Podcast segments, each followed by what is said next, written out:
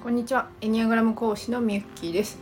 今日は、えー、同じタイプでもウィングが違うと雰囲気が違うよっていう話を「鬼滅の刃」のキャラクターでお話ししたいなと思います、えー、まずは、えーと、カナオ。カナオはまあふわっとした雰囲気があるというか、まあ、優しい雰囲気ですよね。こう癒し系であり穏やかでと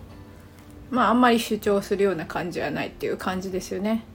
その一方で、えーとまあ、鬼殺隊になるくらいなので、えーと、結構こう一生懸命頑張れるストイックさっていうのは持っているのかな。まあこれ推測になりますけど。なのでその辺持っているのかなって思います。なのでまあ両親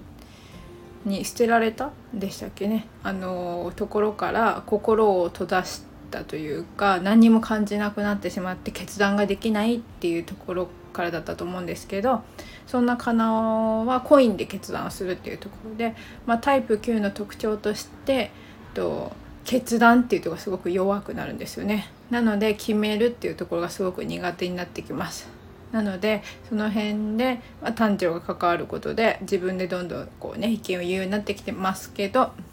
基本的なまあこういうタイプ旧調停者と、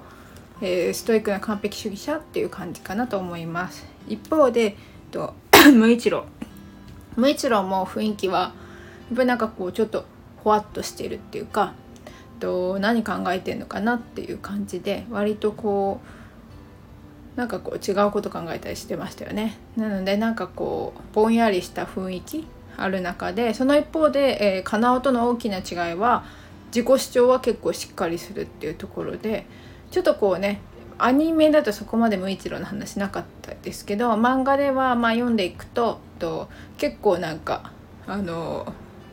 わがままっていうか 自分の主張をめちゃくちゃするんですよね。なのでそこが、えー、っとその同じ9を持っていても1の完璧主義者との違いっていうところで割とこう8の方がやっぱ正義感もあるんだけど言いたいことは、えー、ストレート本能のままに言ってしまうっていうところでちょっとこ